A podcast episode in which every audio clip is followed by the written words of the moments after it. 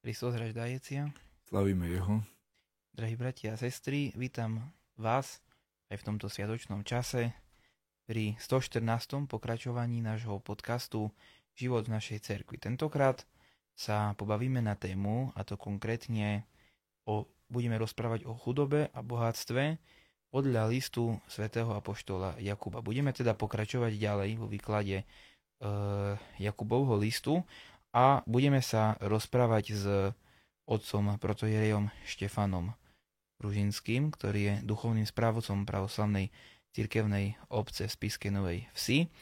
No a on sa už niekoľko rokov venuje téme listu svätého apoštola Jakuba. Takže v prvom rade vítaj.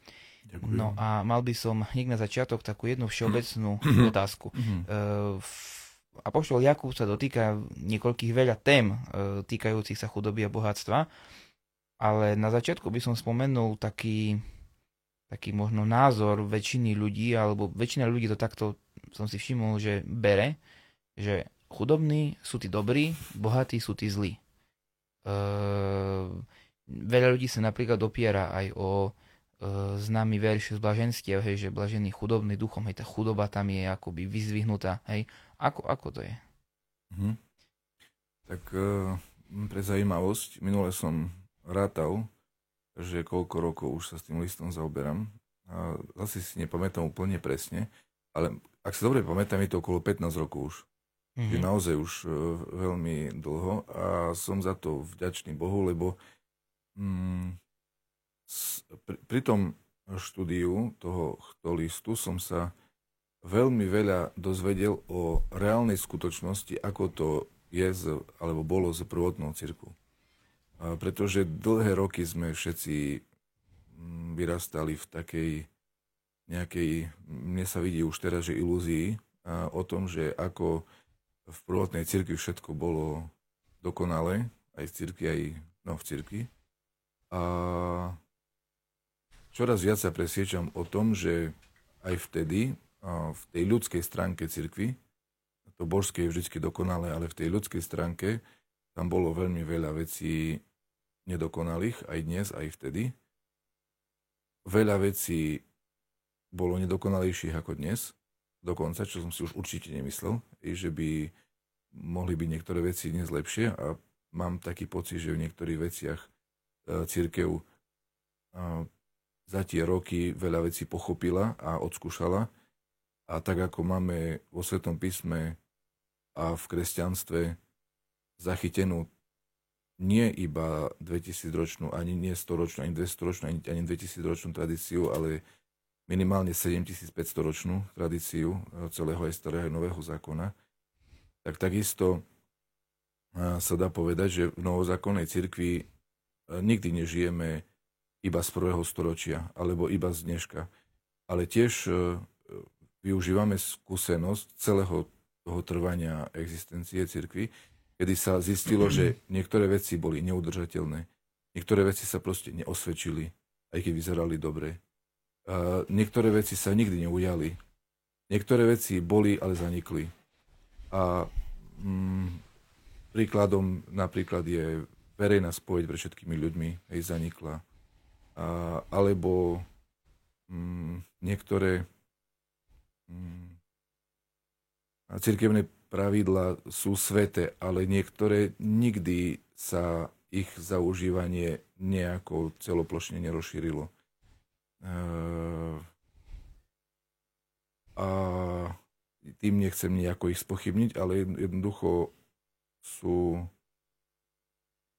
nevždy a pre každého plnosti uplatniteľné.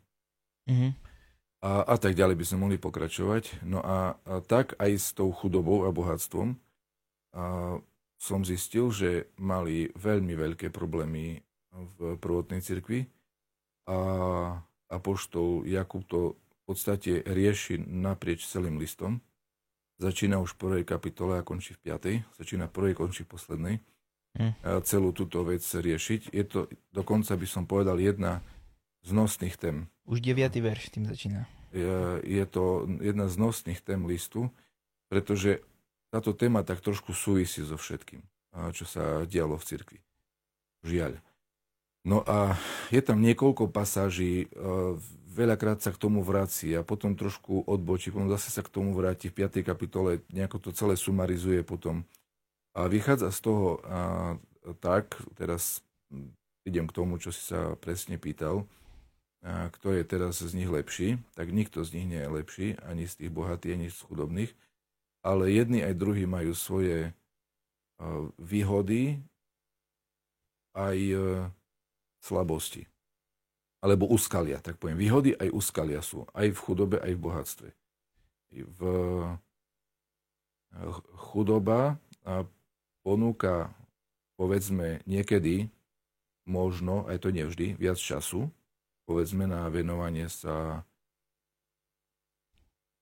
ľuďom, alebo čítaniu, alebo modlitbe, alebo takto. Keďže človek, ktorý je, teraz nehovorím o extrémnej chudobe, ale povedzme, človek, ktorý nemá toho veľa, ale netrpí hladom ani smedom. Lebo zase ten, kto už je hladný a smedný, ten nemá ani čas, lebo on bojuje o prežitie každý deň svojho života, či tam zase on je zaneprázdnený veľmi. Ale takto berme takého človeka, že je taký neveľmi majetný, nie je taký obťažený veľkým bohatstvom, tak môže mať, ak bude chcieť, viac času a priestoru pre duchovný život alebo ľudské hodnoty, pretože každý majetok, každý peniaz, každá takáto nejaká materiálna hodnota do sebou nesie starosti. Neponúka chudoba akoby aj menej nástrah, tak sa zvykne hovoriť. Nie, má svoje nástrahy iné. Čiže nejaké také výhody určite tam sú, no zároveň sú tam aj veľké úskalia. Ten majetnejší človek niektoré veci vyrieši za 5 minút, kým chudobný sa s tým musí trápiť týždeň, kým nejakým spôsobom to bez peňazí porieši. No a čo je najhoršie, sú tie duchovné úskalia. A to, ako hovorí apoštol Jakub, je, že u chudobných ľudí sa častokrát vyskytuje závisť. Závisť voči bohatým, závisť voči silnejším, závisť voči schopnejším, závisť voči vyššie postaveným a tak ďalej, lepšie oblečeným, závisť voči tým, ktorí majú viac jedla. Aj to vieme zo skutku apoštolských, že tam riešili tento problém. To bol jeden z hlavných problémov, ktorí riešili, že jedni sa prejedajú a druhí nemajú čo jesť. Tam tých problémov bolo zopár a toto bol jeden z nich. To je vec, ktorú tiež som sa doplniť, že aj apoštol Pavel vlastne túto vec riešil. Tiež to riešil, znamená, že to tam hralo, to tam všetko vrelo kvôli tejto téme. No a tým pádom najväčšou skalou je závisť. A závisť, ako hovorí svätý Kassian Rímsky, je jedna z, on tvrdí dokonca, že úplne najťažšie vykoreniteľná vášeň. Pretože ona spôsobuje, že človek sa neteší z dobra iných ľudí, že im je dobré, a tým ide proti samotnému Bohu, ktorý im toto všetko dobro požehnal, a tak sa človek stáva Božím nepriateľom. A to tak deštruuje jeho dušu, že úplne vymetie, úplne zničí, úplne zabije, a tak sa môže chudobný človek stať veľmi zlým človekom. A aj z takej svojej praxe, takého života s ľuďmi som zistil aj z minulosti, aj zo súčasnosti rôzne praktické príbehy, ako vedeli byť chudobní ľudia niekedy veľmi krutí. Vedeli a vedia byť. Ja napríklad si spomínam na jeden príbeh z chudobnej dedinky, kde ľudia celé staročia bojovali o prežitie a žilo sa im veľmi ťažko. A stala sa tam taká vec, že kvôli sporom vo viere, keď zomrelo malé dieťa a rodičia chceli zavolať kňaza, s čím nesúhlasili starí rodičia, tak tí starí rodičia nepovedali. Zobrali to dieťa, truhlu s dieťaťom, vyniesli na cestu a povedali, že keď si chcete ho chovať podľa svojej viery, tak choďte si na cestu chovať. V úplne najchudobnejších podmienkach, v horách, v lesoch, v biede, dokázali ľudia takéto strašné veci si navzájom robiť. A to nie je jediný prípad, o ktorom som sa dozvedel, čo sa človeku rozum zastavuje. O tom by sa dal film natočiť, ako si vedeli naubližovať chudobní ľudia. Chudobní chudobným. Je to zvláštne. No a na bohatých zase číhajú iné úskalia. Jeden z takýchto exegetov to zhrnul slovom arogancia. Čiže bohatí ľudia majú pokušenie, si myslia, že sú niečo viac, povyšovať sa nad iných ľudí, správať sa k ním vykorisťovateľsky, zneužívať ich, vláčiť po súdoch. O apoštoli Jakub to tam spomína, hej, že či to nie sú práve tí bohatí, ktorí vás vláčia po súdoch. Hej, čiže zneužívanie súdov, podplácanie súdov, aby vyhrali spory a tak uvrhnú toho biedného do ešte väčšej biedy a tí bohatí na súde obstanú len preto, lebo sú bohatí a si vždycky všetko zaplatia. Čiže také zneužívanie toho bohatstva, postavenia moci na úkor ľudí blížnych okolo seba. Takže nie je to, že by jedni boli lepší alebo druhí. No a zase pozitívum u bohatých je... A ešte taká podotázka k tomu. Je chudoba cnosť? Nie, sama o sebe v žiadnom prípade. Takú cnosť nepoznáme z patristickej literatúry, ani z biblickej. A to vysvetlím, ale ešte dokončím, že bohatí majú aj veľké možnosti tiež. A takoutou výhodou bohatších ľudí je... Zase nehovorím o extrémne bohatých, ale proste o takýchto ľudí, ktorí majú väčší dostatok, že majú prostriedky na to, aby nimi mohli pomáhať iným ľuďom. Je takto svätý Ján Zlatoústy a viacerí svätí vysvetľujú, že Boh niektorých ľudí požehnal väčším bohatstvom. To veľakrát je Božia vôľa. Jeden človek sa môže snažiť, koľko chce, aj tak nikdy bohatý nebude. Druhý sa narodí bohatý. Je to veľmi rôzne. A niektorí ľudia získajú bohatstvo nečestne, ale niektorým ho Boh daruje. A tým, ktorým ho Boh daroval, je darované na to bohatstvo, aby ním mohli poslúžiť iným ľuďom. Aby týmto bohatstvom mohli pomáhať, aby mohli poslúžiť. A tým sa spasiť. Čiže to je veľmi dobrá vec, aby mohli prejavovať milosrdenstvo, aby mohli byť milostiví, aby mohli dávať almužnu, aby mohli podporiť, pomôcť, zachrániť iných ľudí. Čiže bohatý človek má veľkú možnosť konať dobré skutky vďaka týmto svojim peniazom. Je to podobné ako v prípade napríklad ľudia, ktorí majú deti a ktorí nemajú deti. Hovorí svätý Ján Zlatoústy, že tí, ktorí nemajú deti, majú možnosť viac než tí, ktorí majú deti, si osvojiť deti, ktoré nemajú rodičov a pomôcť sirotám. Boh takto aj niekedy priamo veci riadi, aby sa aj o siroty mal kto postarať, tak existujú ľudia, ktorí nemajú vlastné deti a keďže oni majú tam ten priestor, čas a prostriedky na zvyš, tak môžu ich investovať do sirot, aby sa o nich postarali.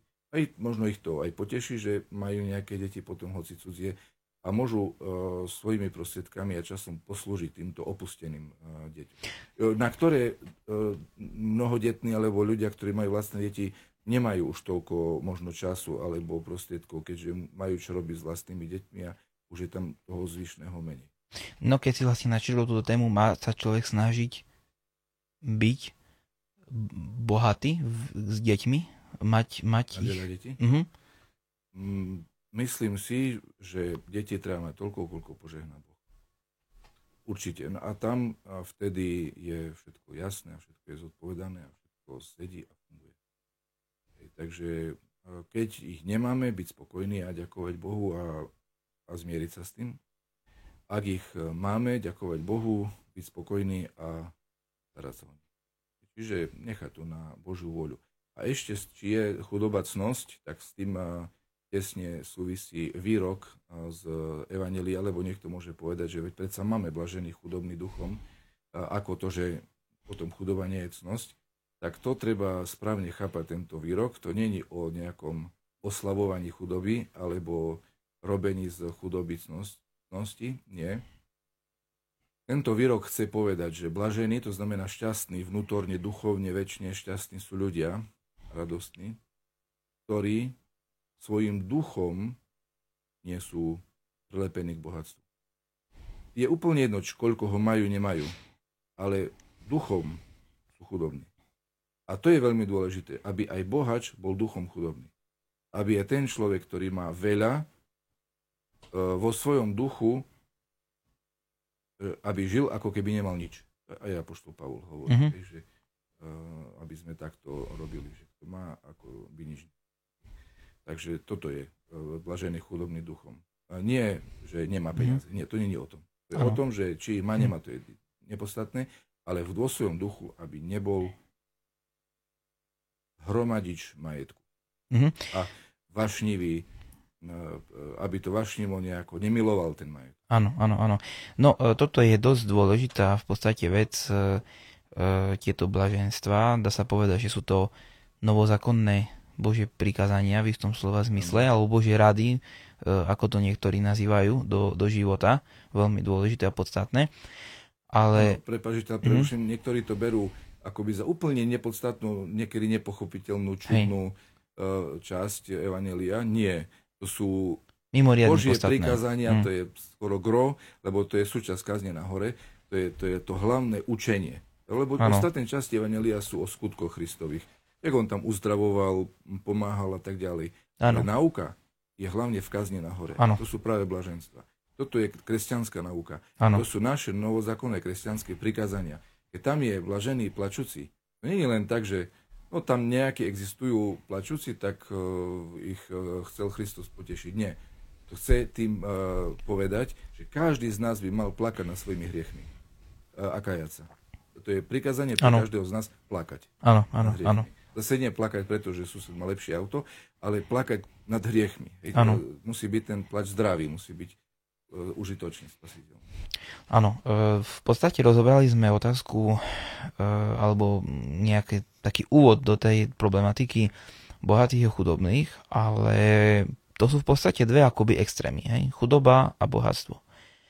A mnoho ľudí, väčšina v dnešnej dobe je v podstate tá stredná vrstva akoby väčšinová spoločnosti, hej, ktorá je niekde nad hranicou chudoby a pod hranicou nejakého väčšej majetnosti. No a teda títo môžu dospieť dojmu, že sa ich to netýka. A my ľudia sme takí, že máme pocit, že sa nás to netýka a veľmi radi tieto pocity v sebe živíme, napríklad aj pri kázni v chráme. Častokrát rozmýšľame o tom, že to, čo kňaz hovorí, že no tak ten presne tak robí alebo nerobí, ako hovorí kňaz. To je vlastne prvá akoby otázka, ale je to ešte druhá veľmi, veľmi dôležitý moment podľa mňa. A to je to, že kde je tá miera? Kde je miera, kedy človek by mal sa snažiť mať peniazy, veci viac a kedy si má vystačiť? Apoštol Pavel, myslím, že je to v liste Rimanom, má taký jeden výrok. On tam hovorí o otrokoch.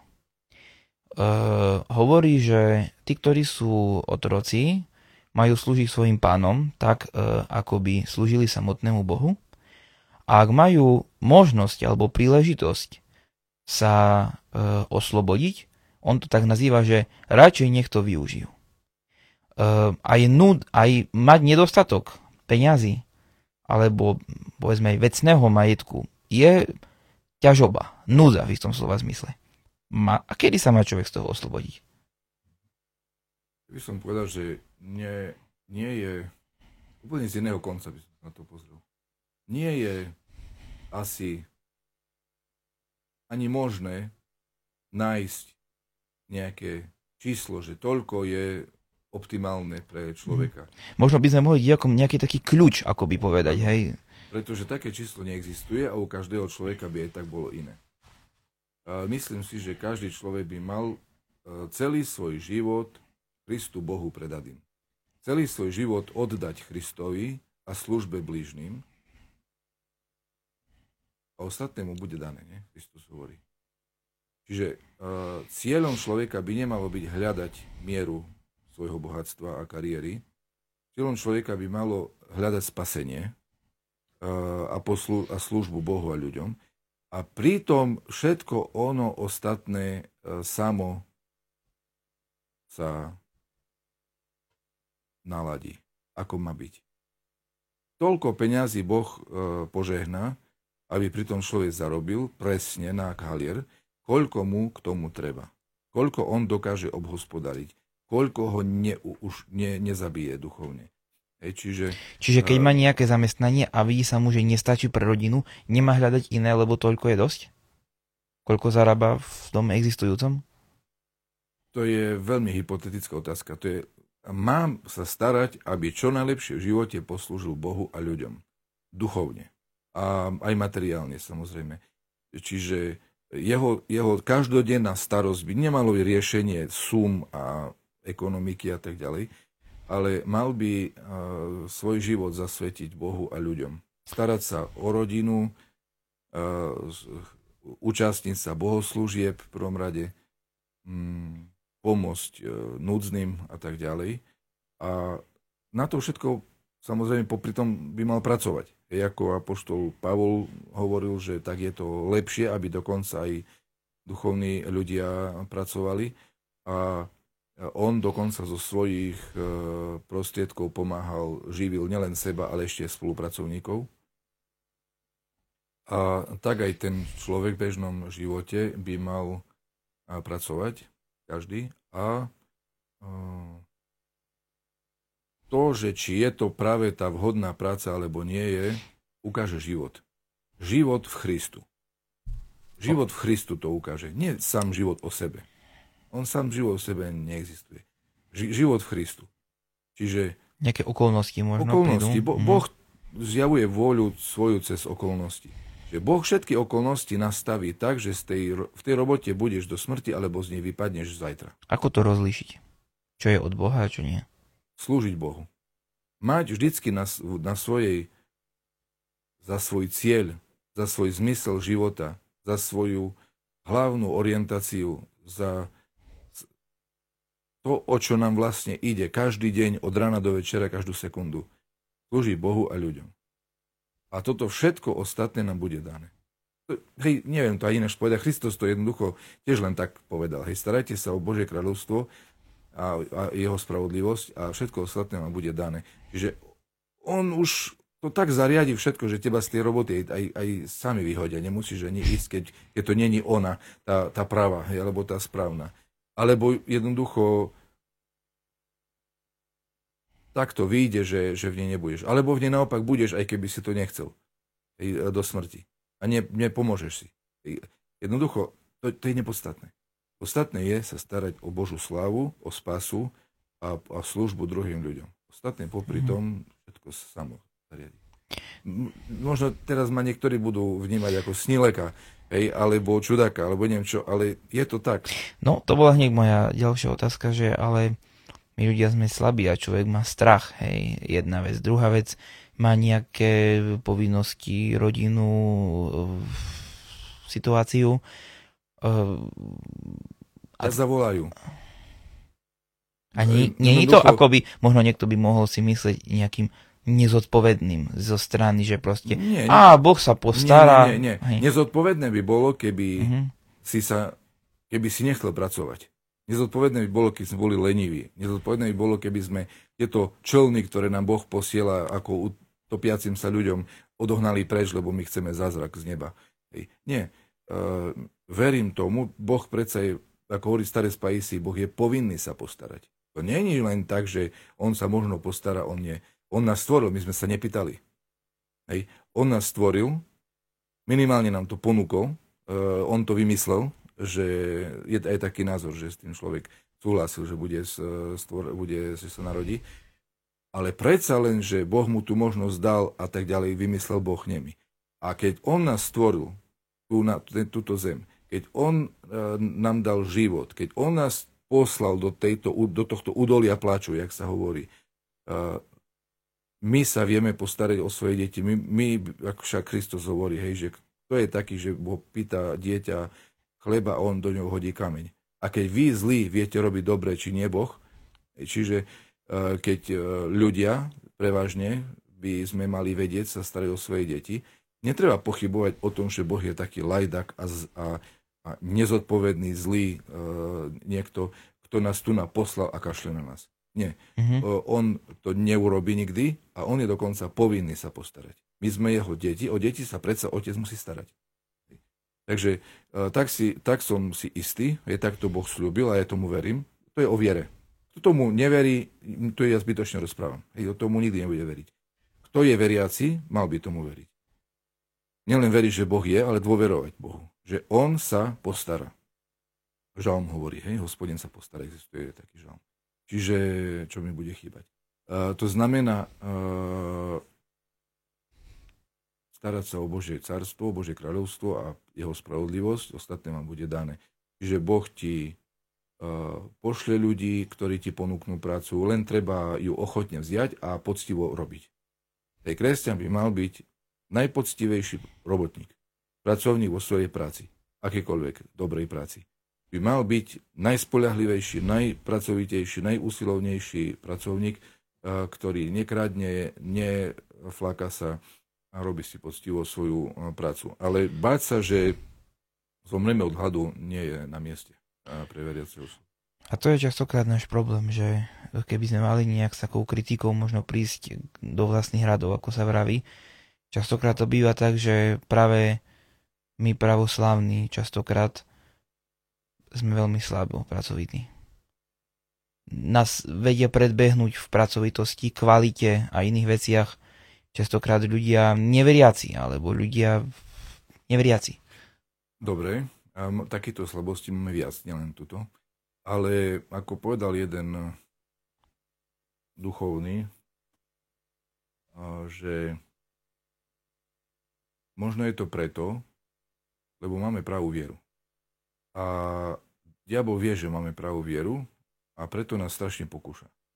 A chce nás zlomiť v takých menej podstatných veciach. Čiže možno je to aj preto, lebo môže to byť dobre aj zle. Čiže môže to byť v prípade, že daný človek jednoducho je, tak by som povedal, natoľko duchovne orientovaný, že pre ňoho je na prvom mieste, aby sa modlil a slúžil Bohu a postaral o rodinu a išiel na senočné bdenie a práca je niekde ďalej, že niekedy koná trošku zvláštne oproti bežným ľuďom, ktorí kašľú na senočné bdenia, i na Boha, i na rodinu a pilia kariéru. A ten, kto tam pili kariéru celý život a pre neho je Bohom, on vždy bude lepší. A ten kresťan pravoverný a pravoslavný a tak ďalej životom, ortopraktik, on nikdy asi nedosiahne jeho efektivitu, pretože pre neho tá kariéra nie je Bohom.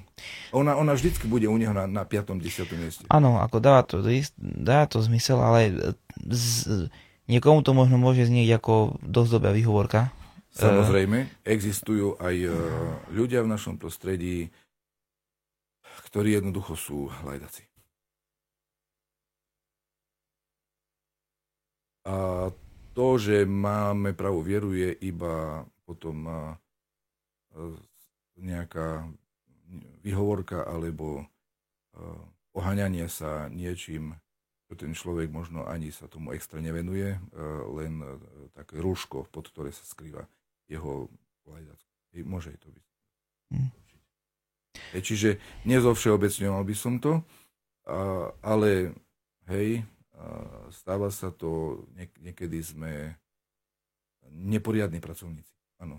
A nás mnohí predbiehajú, nielen preto, že my sme nejaký duchovnejší, môže sa stať, že nie sme ani vôbec duchovní, ani pracovití. No a čo hovorí Kristus o zlých robotníkoch, kedy sme to čítali? Včera, predvčerom, v stredu sa mi zdá.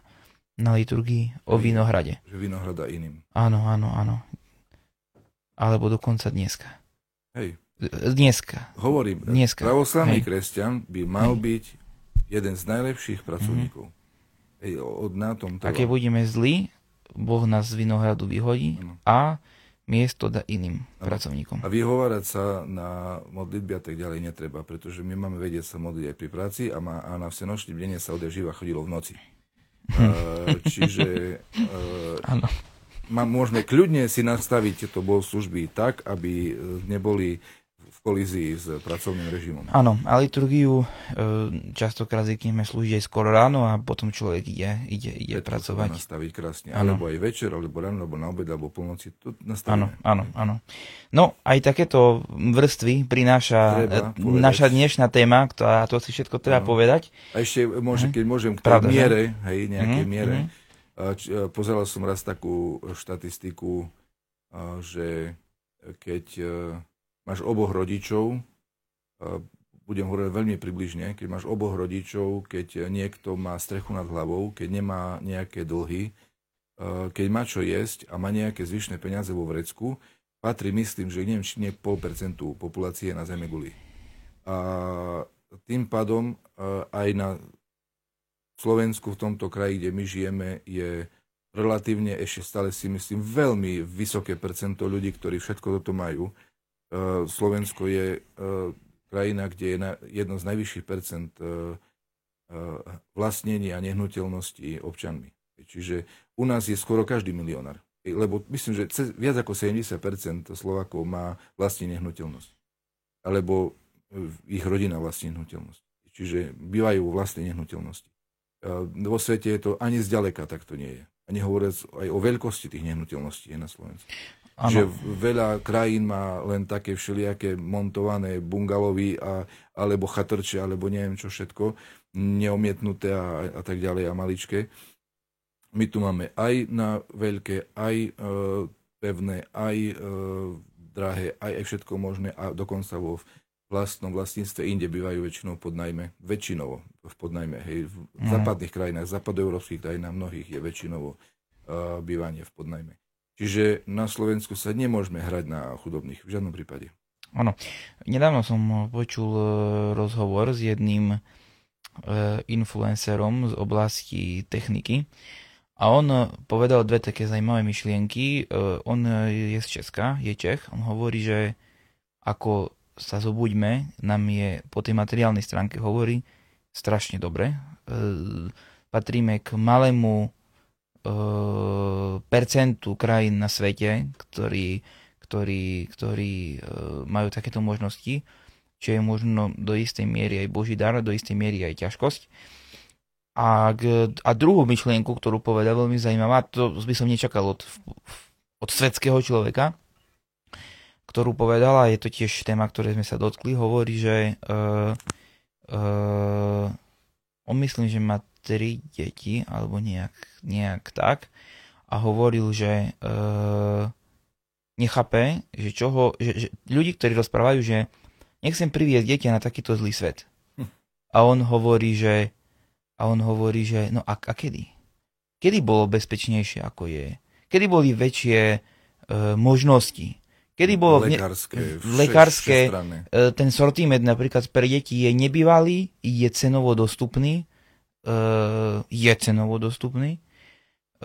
relatívne dosť dobre, sú rôzne alternatívy, pre koho by nejaký kvalitnejší nebol cenovo dostupný a tak ďalej a tak ďalej. Je na Slovensku relatívne dobre stavaný systém na to. To sú v podstate výhovorky, hej, tieto také reči, že no, tak drahota a tak ďalej. Čím je človeku lepšie, tým sa viac vyhovára. No a toto ma zaujalo, že svet je zlý. Áno, a toto povedal naprosto svetský človek, hej, ale vrchol svetského človeka, jak to mám proste povedať. Ja už som navštívil veľa krajín a všetky sa teším domov, pretože tu je to v mnohých ohľadoch špičkové. Nemám teraz na mysli materiálne veci iba. Myslím aj na cirkevnosť, duchovnosť, kresťanskosť, ľudskosť, aj materiálne, aj cesty, aj reštaurácie, jedlo, čerpacie stanice. Po mnohých stránkach ani tie takzvané vyspelé krajiny, mám taký dojem, že niekedy nám po kolena nesahajú. V mnohých veciach. Zásoby vody, hory, doliny, roviny. Tu je všetko, čo si zmyslíš. Ani nejaká extrémna horúčava, ani nejaké extrémne mrazy. To je len sen tu na hejde. Áno, to je krásna zima, krásne leto, krásna jar, krásna jeseň. Hej. Sláva Bohu za to. No a myslím, že môžeme sa presunúť k jednotlivým myšlienkam svätého Jakuba, ktoré sa týkajú otázok chudoby a bohatstva. Začal by som 9. veršom, ktorý vlastne nás uvádza do celej problematiky. Brat v nízkom postavení nech s chválou myslí na svoje vyvýšenie. Čo hovorí tvoj preklad? Áno. Niečo celkom iné. Áno, to už sme si zvykli. Pokorený brat nech sa chváli vo svojej duchovnej výške. Že ako vidíme, sme niekde úplne inde. A teda pokúsim sa vysvetliť, čo tu nám chce povedať apoštol Jakub. V cirkevnej slovančine dá chvalícia, že brat smirený v vysoti svojej. Ja by som ešte možno, spomenul jednu vec. Častokrát tu hovoríme o rôznych, nenazval by som to možno rozporoch, ale rôznych verziách. My čerpáme z ekumenického prekladu, alebo to, čo ja hovorím, a ty máš svoj vlastný preklad. To, že je tu nejaký taký rozpor, alebo sú rôzne verzie, nemyslíme nejakým spôsobom vzlom voči ekumenickému prekladu, ktorý je vo veľa ohľadoch veľmi dobrý a veľmi si ho vážime. A napríklad mne je strašne blízky tým, že sa veľmi dobre počúva. Ja to veľmi rád počúvam a je taký ľudový, by som to nazval, že veľmi dobre pochopiteľný, ale pre potreby takej, by som povedal, akademickej exegézy, ktorá je veľmi, ktorá má nás posunúť ešte vyššie, je lepší, keď je preklad ešte presnejší. Takže len možno že nikoho tu nechceme haniť, ani sa z ničoho vysmievať, nedaj Bože, len na pravú mieru, aby sme uviedli aj túto záležitosť. Samozrejme, ekumenický preklad je asi jeden z najlepších prekladov a možno celkom najlepší slovenský moderný preklad. Ak neberiem do úvahy svoj preklad, o ktorom verím, že je presnejší, ale zase ekumenický preklad má svoje prednosti väčšie v tom, že je to preklad, ktorý sa veľmi hladko a dobre číta a má lepšiu slovenčinu. Čiže môže to niektorým ľuďom pomôcť v tom, aby sa teda písmo lepšie pochopili a tak ďalej. Myslím si, že môj preklad nejde proti nemu, ale ho doplňa o niektoré upresnenia. Možno v krátkosti pre divákov, možno ich to zaujíma, akú máš metodiku vlastne toho, akým spôsobom robíš tento preklad? Metodika je taká, že to nie je iba nejaký môj výmysel alebo niečo, ale vychádza to z porovnania najstarších starogréckych rukopisov, z ktorých sa odjak živa robili potom tzv. Redakcie svätého písma. Vrátane cirkevnej slovančiny, aj cirkevnoslovanský preklad existuje niekoľko redakcií, to nie je len jedna. A tieto redakcie potom tvoria určitý spoločný základ pre ďalšie vydania. Tým sa neurobí nová redakcia. No a tak pri vytváraní tieto nové redakcie sa vždy robia s cieľom vylepšiť tú predchádzajúcu. A vylepšuje sa tým, že sa to porovnáva s tými najstaršími a najlepšími rukopismi. Najstarší nemusí byť vždy najlepší. Ja preto hovorím, že najstarší a najlepší. Čiže tie najstaršie, ktoré sú aj najlepšie. Hej, sú také najautoritatívnejšie a sa najviac využívajú pri takejto práci. A potom tento starogrécky text porovnávam s cirkevnoslovanským, s inými niektorými modernými prekladmi a hlavne s patristickou literatúrou, to znamená s výkladmi svätých otcov a aj novodobých teológov. Čiže hľadám aj vlastne výklad tohto biblického textu, čo tým chcel daný autor povedať a k tomu potom prispôsobujem aj ten preklad. Aby ten preklad vyjadril presne to, čo chcel apoštol Pavol alebo Jakub alebo ktorýkoľvek iný povedať v kontexte celého listu. Čiže každé slovo, ako v slovenčine sa to stáva, v starobilých jazyku sa dostávalo ešte viacej, má veľmi veľa významov. V hebrejčine, v starej gréčtine sú slová, ktoré majú aj 60 významov. A teraz, ako máš vedieť, ktorý z tých 60 máš použiť? Keď naozaj to isté slovo má veľmi veľa významov a sa používa v úplne iných zmysloch. To musíš jednoducho vidieť z kontextu a z výkladu. Cirkevného výkladu a z kontextu daného listu alebo knihy z Biblie a z kontextu celej Biblie musí to tam zapadať, nemôže byť v rozpore s Bibliou. Hej? Že musí byť v kontexte s celou Bibliou, v súlade s celým slovom Božím. No a tak hľadám, to je celkom dlhá práca, na jeden verš môže mať od 5 do 20 strán výkladu. A tak sa na základe týchto 20-stránkových častokrát, alebo niečo medzi tým výkladov, vytvára jeden riadok. 20 strán výkladov potrebuješ na to, aby si jeden riadok správne preložil.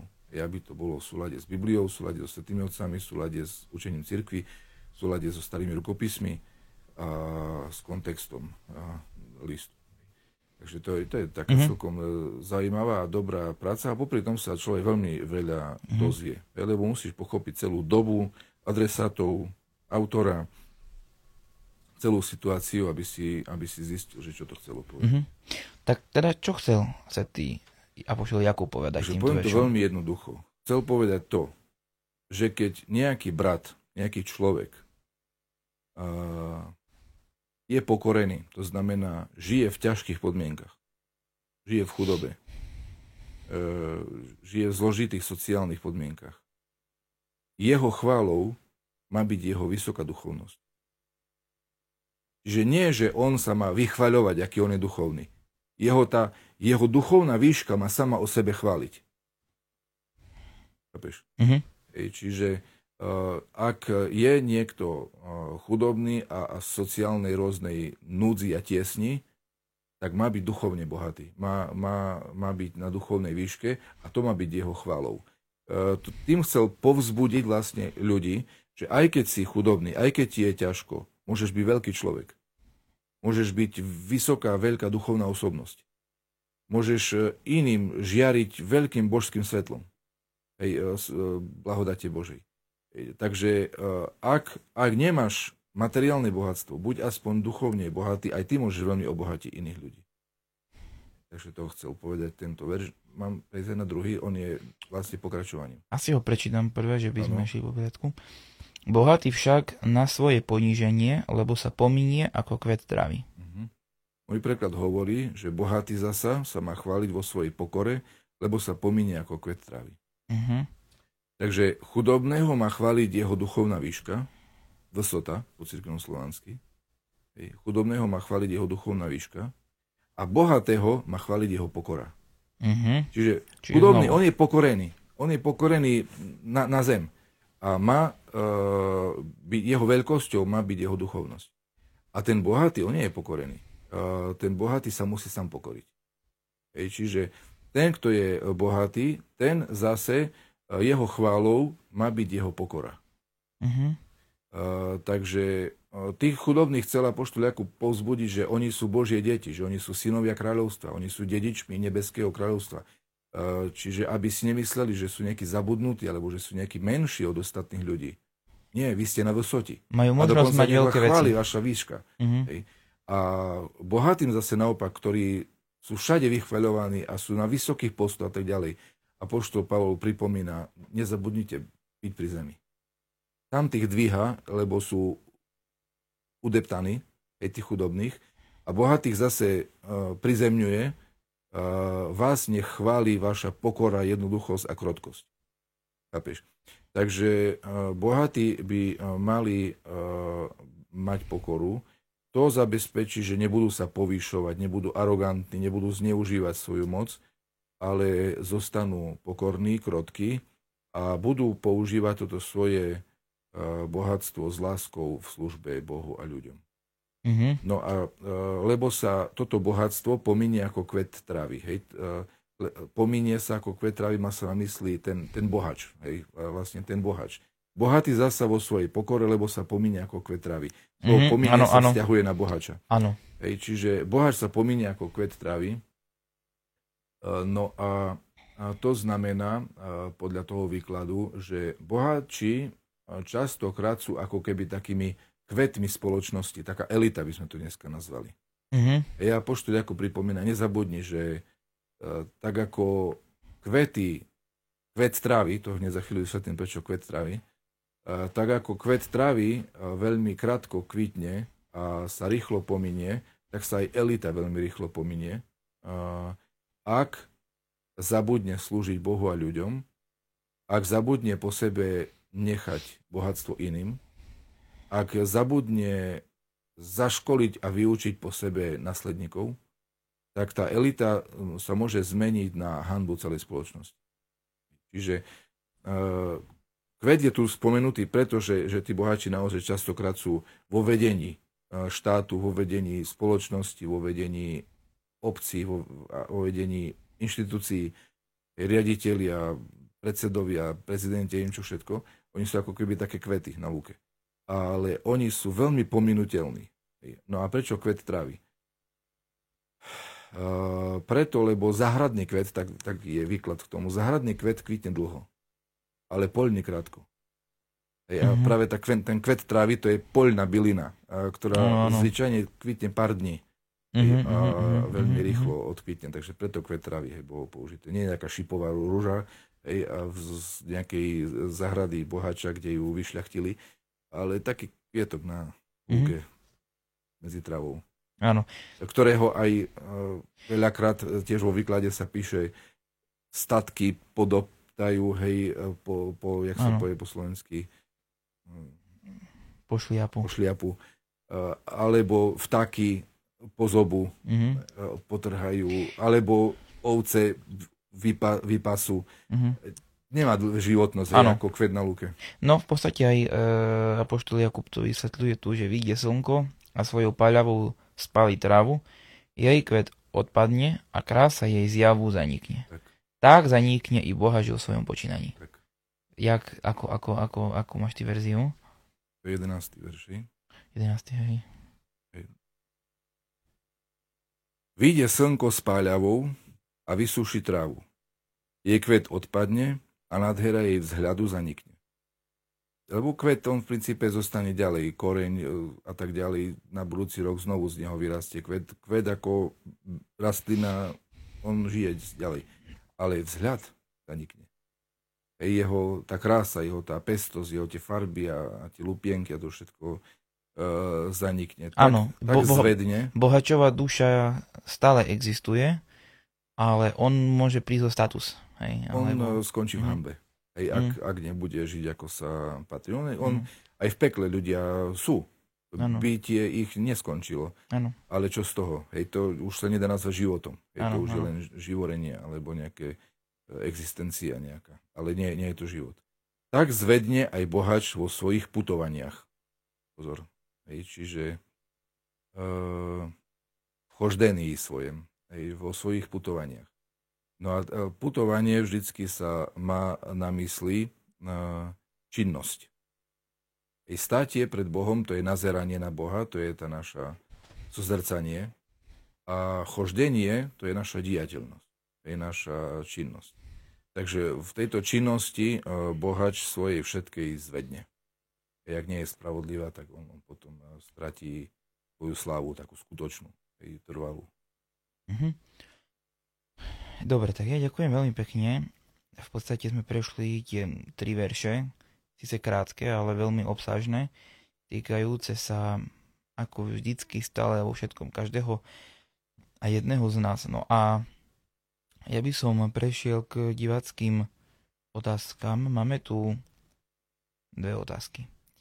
Prvá otázka je od našej sledovateľky Tolnajovej Marie. Píše, že mala som veľa otázok, no len čo som začala písať, už ste mi odpovedali. No ešte jednu mám nezodpovedanú. Ako sa stať poľnou ľaliou a nebeským vtákom? Ja pozdravujem srdečne sestru našu Máriu. Myslím, že to myslí tým, o ktorého sa postará nebeský otec. Áno, áno. Tak, že budeme jeho deťmi. Lebo byť Božím dieťaťom nie je samozrejmosť. Veľakrát a veľa ľudí hovorí, že všetci sme Boží deti. Nie. Evangelium nehovorí, že všetci sme Boží deti. Evangelium niektorým ľuďom hovorí, že váš otec je Satan, lebo vy chcete plniť jeho vôľu. Takže našou úlohou má byť chcieť plniť Božiu vôľu, vtedy budeme Božie deti. I aj Isus Hristos hovorí, že ten ma miluje, kto zachováva moje prikazanie. No a milovanie, láska je to, čo charakterizuje rodinu, aj vzťah detí a otca. Takže ak chceme, aby naozaj sme boli v tomto spoločenstve rodiny s Bohom, aby on bol náš otec a my jeho deti skutočné, treba plniť Božie prikazania a žiť podľa nich. A vtedy sa Boh postará. A on sa stará stále o všetkých, ale na všetkých posiela slnko. Na všetkých rovnako, dokonca sa píše vo Svätom písme. Na všetkých rovnako Boh posiela slnko. Na všetkých rovnako posiela dažď. I viac menej rovnako. Teraz nechceme hovoriť, že všade na zemi v rovnakom čase prší, ale na danom mieste, keď prší, tak Boh nerobí rozdiel, že viacej prší na lepších veriacich a menej prší na horších veriacich. Nie. Proste, kde prší, tak prší. A Boh sa stará.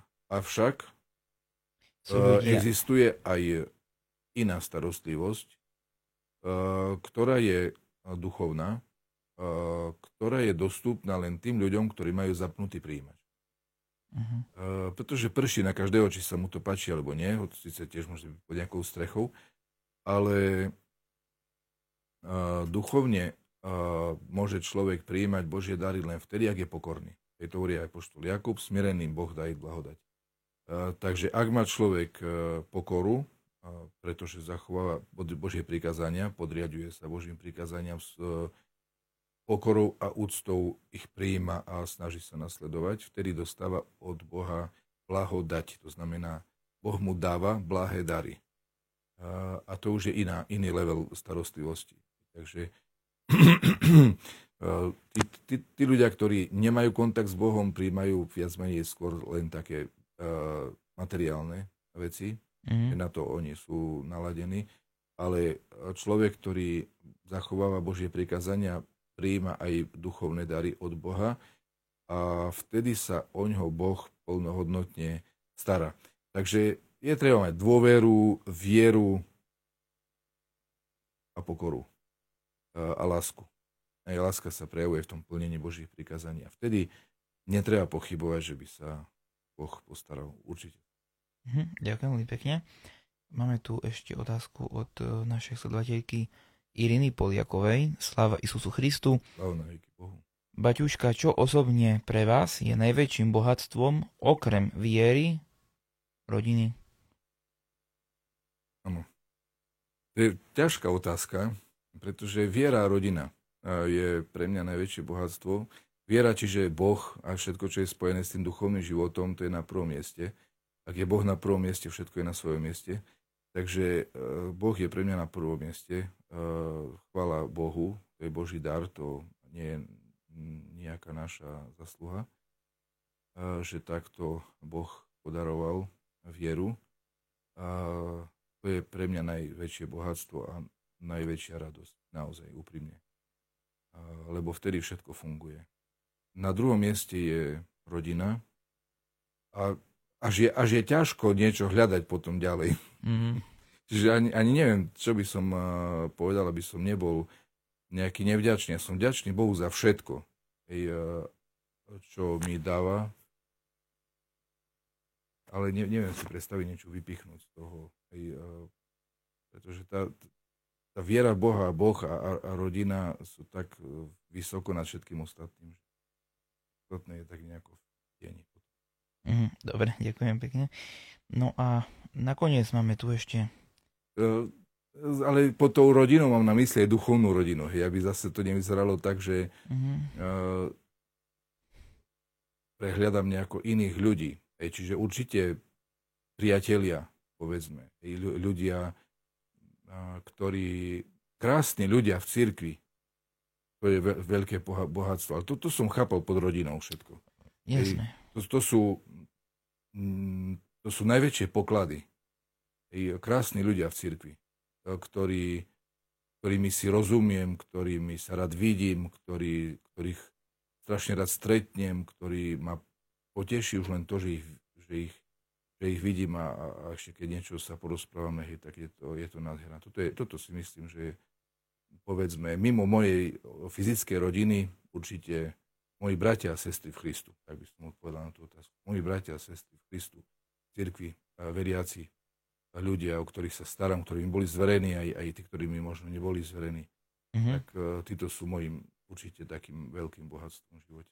Dobre, ďakujem pekne. No a máme tu ešte množstvo pozdravov. Ľudia nás zdravia so sviatkami, ľudia nás zdravia, takisto aj my pozdravujeme všetkých divákov. No, prechádzame k našej stálej rubrike pred koncom a to je výrok zo Svätého písma. Čo tentokrát by si nám vedel povedať zo Svätého písma, čo ťa nejak tak zaujalo za posledný čas? Veľmi ma zaujal výrok, o ktorom sme rozprávali pred týmto podcastom spolu s otcom Nikolajom. A to je výrok pravdepodobne zo žalmu, ktorý spievame na utrení každodennej medzi takzvanými stichyrami na stichovni, kde sa píše vozradová chomsia, to znamená zaradovali sme sa, i vozveselí chomsia, to znamená sme sa potešili, za dní vňaže smiril n jesi, to znamená, že sme sa potešili a zaradovali z dní, v ktorých nás Boh pokoril, za líta vňaže vidichom zlaja. Za roky, v ktorých sme videli aj ťažké skúšky. To je taký možno paradoxný výrok, ale svätí otcovia hovoria, že najviac budeme ďakovať na konci života, keď sa postavíme pred Boha za najťažšie dni nášho života.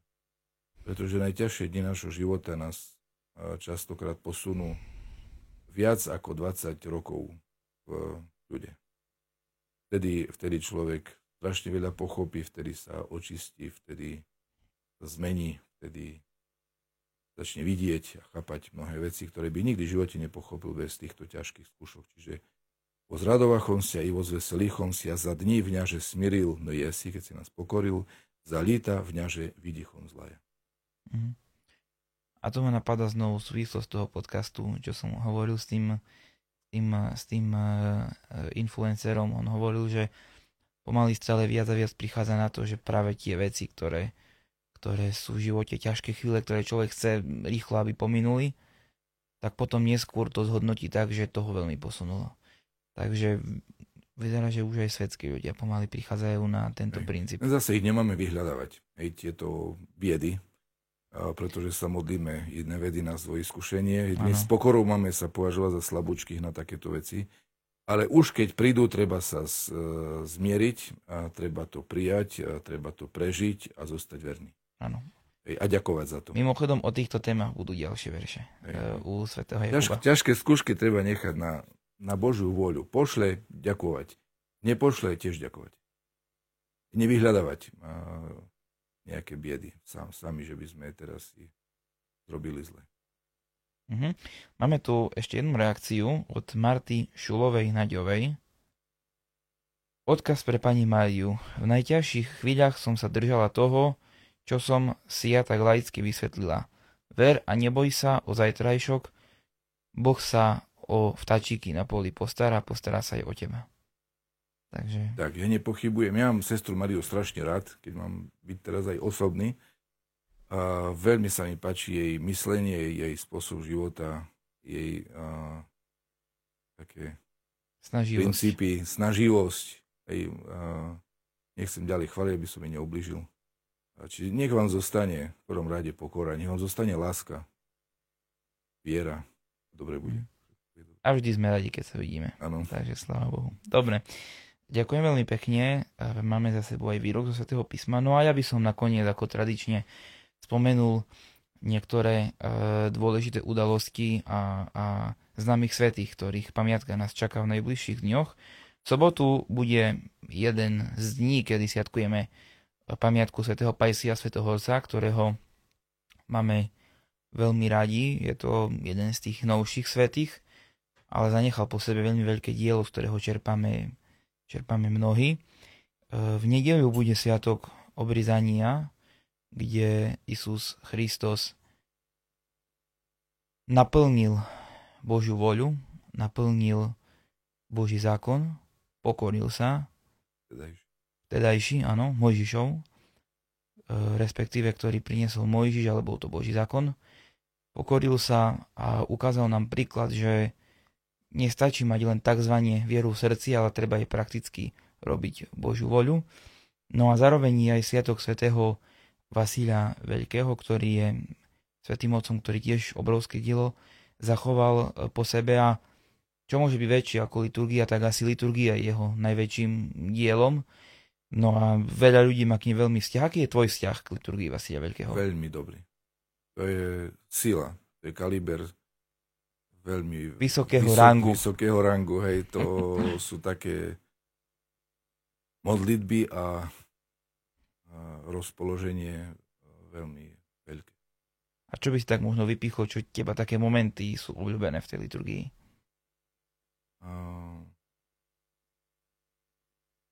Ďakovania za všetko možné v živote.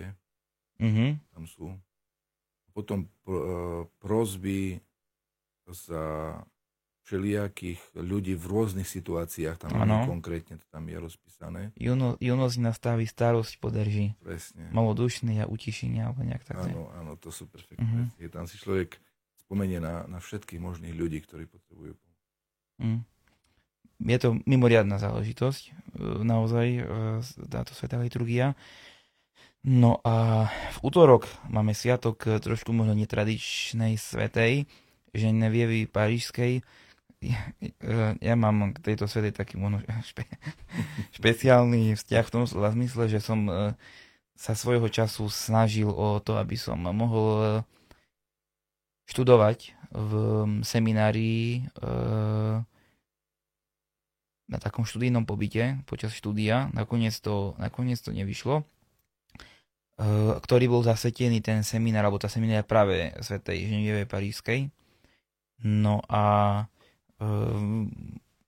všetko ešte raz možno príde na to čas. Hej, tá. Ja som chcel, neviem, čo som tu už nespomínal v podcaste, toho roku, keď som išiel z Anglicka na aute, ísť cez Francúzsko, že som ho trošku viac videl, pretože Francúzsko som stretol iba v Kale, v prístave, kde sme nastupovali na loď, a trošku tam som nocoval jednu noc, a tak som spoznal trošku linku z Francúzska. A strašne sa im páčili tí ľudia.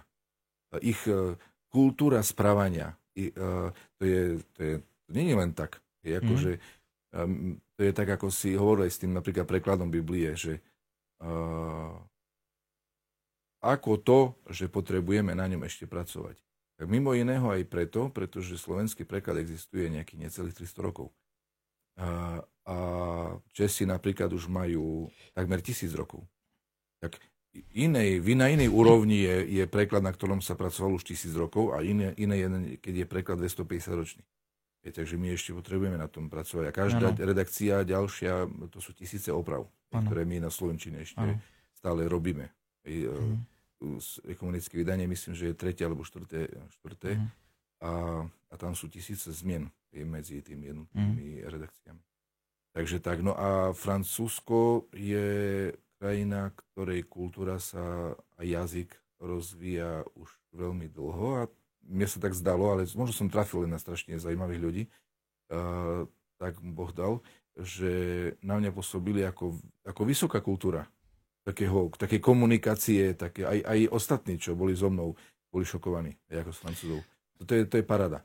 To sa mi páčilo tam, ako kultúra komunikácie. A ešte len, že dokončím. A keď som išiel naspäť, to bolo po ceste tam, a keď som išiel naspäť, som chcel, že tak väčšiu časť Francúzska prejsť, ale som sa pomýlil a som zle odbočil a ma to hodilo, myslím, že do Belgicka, a už bolo po všetkom. Ja mám teraz taký cestovateľský útl, ale rád by som aj ja sa dostal, keď Boh dá, ešte do Francúzska, lebo mňa ono tam vtedy zaujalo, a ja som dosť nad tým pracoval, som chodil súčasne na dve jazykovky, chcel som tam proste nejakým spôsobom to preskúmať, ale možno ešte raz to nejakým spôsobom vyjde, keď bude Božia voľa. Dobre, v stredu nás čaká sviatok 70 apoštolov, tých ostatných, o ktorých mnohých rozpráva v liste svätý apoštol Pavel, napríklad v liste Rímanom spomína celý menoslov mnohých ľudí, ktorí sú zároveň jedni z týchto 70 apoštolov. Takže takto. No a v piatok nás čaká sviatok Bohojavlenie, kedy Isus Kristus, kedy celá Svätá Trojica, by som povedal, tak sa priznala k sebe, kedy Boh sa priznal ku Isusovi Kristovi, že je to jeho milovaný syn, a my sme mali možnosť poznať, že Isus Kristus nie je len človek, ale je bohočlovek, ktorý pre nás pripravil mnoho dôležitých a zaujímavých vecí, ktoré máme možnosť v cirkvi získať. Takže, a ešte mnohé iné, by som povedal, dôležité myšlienky ukrýva tento sviatok. Takže takto. Ja ďakujem veľmi pekne Bohu za dnešný večer, veľmi užitočný pre dušu. Ďakujem veľmi pekne aj tebe za tvoju prácu, myšlienky, ktoré si nám povedal. Nech Boh pomôže nám ich súžitkovať prakticky, nielen sa nebyť len ako v podobenstve o rozsievačovi, ako to semeno, ktoré spadne do bodliačia, alebo na kameň, že rýchlo prozjabe, rýchlo zakvitne a potom vyschne, že by sa v nás to dobre zakorenilo a s Božou pomocou sme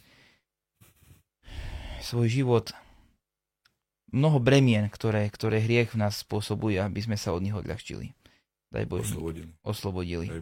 Daj Bože, nech Boh nám všetkým pomáha. Prajem nám všetkým ešte požehnaný, blahoslovený večer, nasledujúce dni, ktoré budú ešte sviatočné a všetko dobre.